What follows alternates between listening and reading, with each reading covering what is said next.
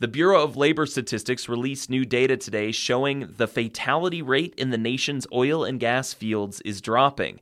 From Prairie Public, Emily Guerin reports for Inside Energy. Oil and gas is a notoriously dangerous industry, but last year's fatality rate of nineteen workers per one hundred thousand is the lowest in the past decade. The overall number of oil and gas workers who died on the job is also down. Last year, one hundred twelve people lost their lives.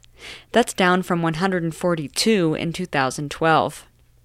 Still, oil and gas workers are six times more likely to die on the job than the average American. Next week, Inside Energy will be taking a close look at the safety culture in this industry as part of our Dark Side of the Boom series. For Inside Energy, I'm Emily Guerin.